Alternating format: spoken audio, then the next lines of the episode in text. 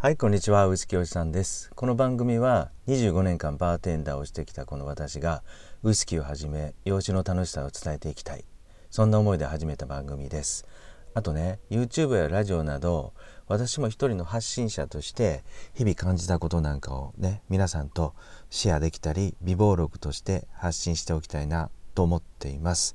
それではよろしくお願いします、えー、今日はねハイボール神戸ハイボールの作り方っていうのをお話したいのと、えー、そして番組の後半ではねコンサルタントにとって一番大事なものこれすごく昨日気づきを得たので少し皆さんとシェアしたいなと思います。さて、えー、ハイボールといっても神戸ハイボールです、えー、ご存知ですかね？神戸ハイボールっていうとね氷が入ってないんですよ。でもこれ一杯飲むとあのドハマりする方続出です。僕もあのえ、っといつかな。えー、もう20年以上前かな。初めて大阪で大阪のサンボアっていうバーでね氷なしのハイボールを飲んでそれからずっと今でも氷なしのハイボールなんかを飲み続けてますと。じゃあこれって氷なくて本当に美味しいのかいっていうところなんですけどやっぱりねあのコツさえ抑えればしかも簡単なコツを一つ。そこさえ抑えればねお家でも簡単にこの神戸ハイボール手軽な神戸ハイボールが作れるんですよ。ね。もうそれは皆さんもうお分かりだと思うんですけど材料を全て冷やす。もうたったこれだけです。はい。まあ材料っていうとウイスキーと炭酸ですよね。でもう一つ材料じゃないんですけどグラスっていうのがあります。とにかくあのー、ハイボールってやっぱり冷たくてシュワシュワーっとしてるキンキンに冷えたハイボールって美味しくないですか？実際あの、冬場なんか常温でもウイスキーのコクなんかも味わえて美味しい時もあるんですがとはいえやっぱりね1杯目はキンキンに冷えたハイボール飲みたいですよね。うん、ということでですね材料を全部冷やすとそしてねグラスもねできたら1時間ぐらい前に冷蔵庫に冷やしといてほしいんですよ。であのー、本当にあのバーにバーのバーテンダーの方はねたまにねあのグラスを最初から冷蔵庫とかで冷やしておくとあの、汗かいちゃうとか夏場なんかすぐに霜が霜？霜じゃないわ。グラスの外側にね水が溜まってあまり良くないよっていう方もいらっしゃるんですけどまあね家で作る時はあのもうグラスの中にまずは氷を入れてくるくるくるくる回して、えー、グラスを冷やして氷を捨てるっていう作業。まあもったいなくもあるんでね。そこは省こうと思ってます。なのでできたらねグラスを冷蔵庫に入れといてあげると。そして材料のウイスキーと炭酸。ウイスキーはねだいたい40度を超えるウイスキーはできたら冷凍庫に放り込んどいてください。はい。あの今日自宅でハイボール飲みたいなって思った時は朝からね出勤前にウイスキーを冷凍庫に放り込んどいてください大丈夫です40度過ぎても過ぎる40度を超えるウイスキーだったらねアルコール度数だったらまず凍ることはないのであのキャップをしっかり閉めて冷凍庫に放り込んどいてくださいそして炭酸はやっぱり冷蔵庫でしっかり冷やしておくっていうのはこれ味噌ですよね。はい、でお家に帰ってきたらさて早速神戸ハイボールを作りましょうってところですね。であの冷蔵庫に放り込んでいたグラスをまず取り出してきてキンキンに冷えたカッチコチのね霜のついたウイスキーの瓶を冷凍庫から取り出します。そしてですねあのー、まあお好きな分量をグラスの中にウイスキーを入れてやります。でその時にねなんとまあ気持ちいいのがね少しかなり温度が低くなったウイスキーはね少しトロトロになってるんですよ。だから注ぐ時ちょっと面白いですよ。トロトロトロトロってグラスに注がれていくんでいやそれはそれで楽しい作業だと思います。そしてお好きな分量を入れてもらったらもう氷も何ももちろん入れません。その後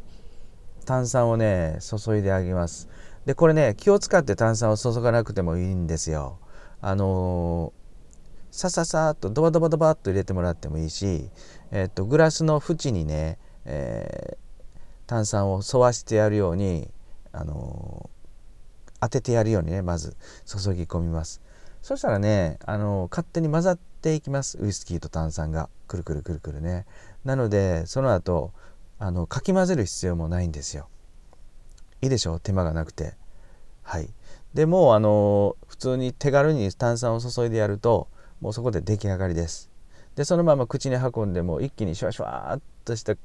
えたハイボールを楽しんでもらうのもいいですしもう一つもう一つだけ手間を加えるとしたらね、レモンの皮。レモンの皮をちょっとだけえっ、ー、とね親指の爪のサイズぐらい切ってもらってピュッとねレモンの皮をグラスのグラスというか、え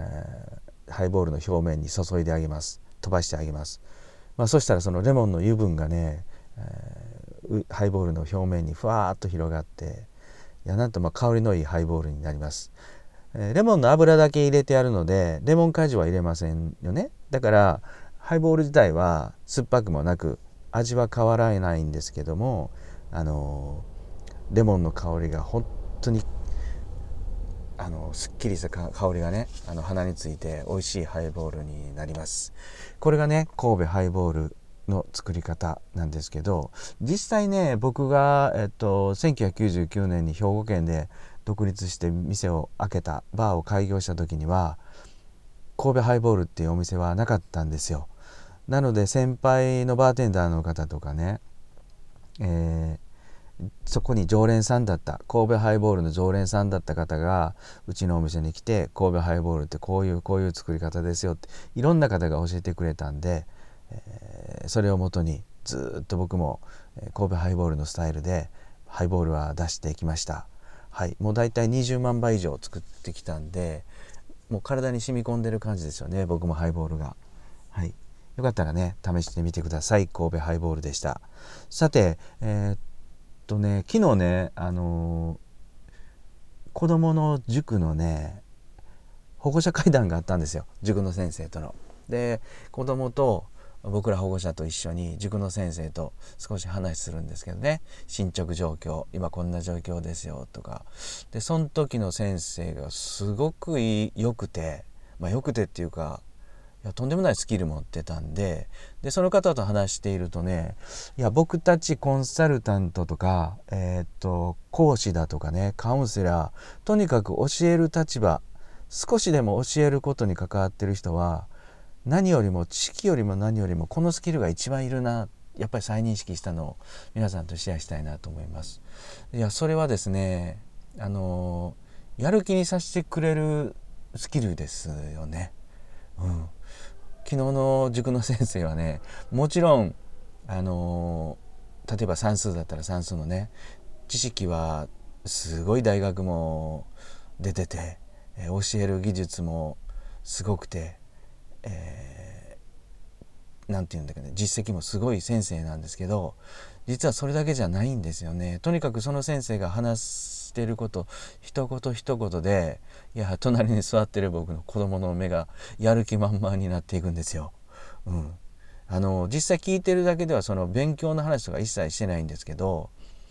ポツポツってつぶやく先生の一言一言があの僕子供に対したらね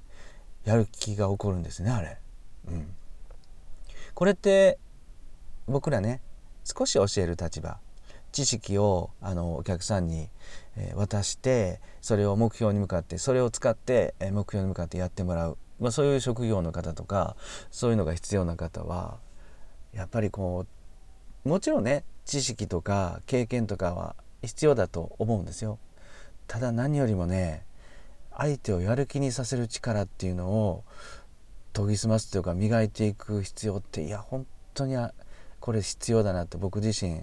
僕自身思いました。だからねこれは、まあ、僕はあの経営とか財務とか事業計画を作る認定支援機関なんですけどただやってもらうだけ教えるだけじゃダメですね。うん、ずっとやり続けるように、あのモチベーションを上げてもらう。やっぱりそういう伴走型の、あの支援者になるのがやっぱり一番いいのかなと思いました。だからほんと僕もこういうスキルというかここはいつも意識してねやっていこうと思いました。はい。いかがだったですかね？今日も最後まで聞いていただいてどうもどうもありがとうございました。それじゃあね。バイビー。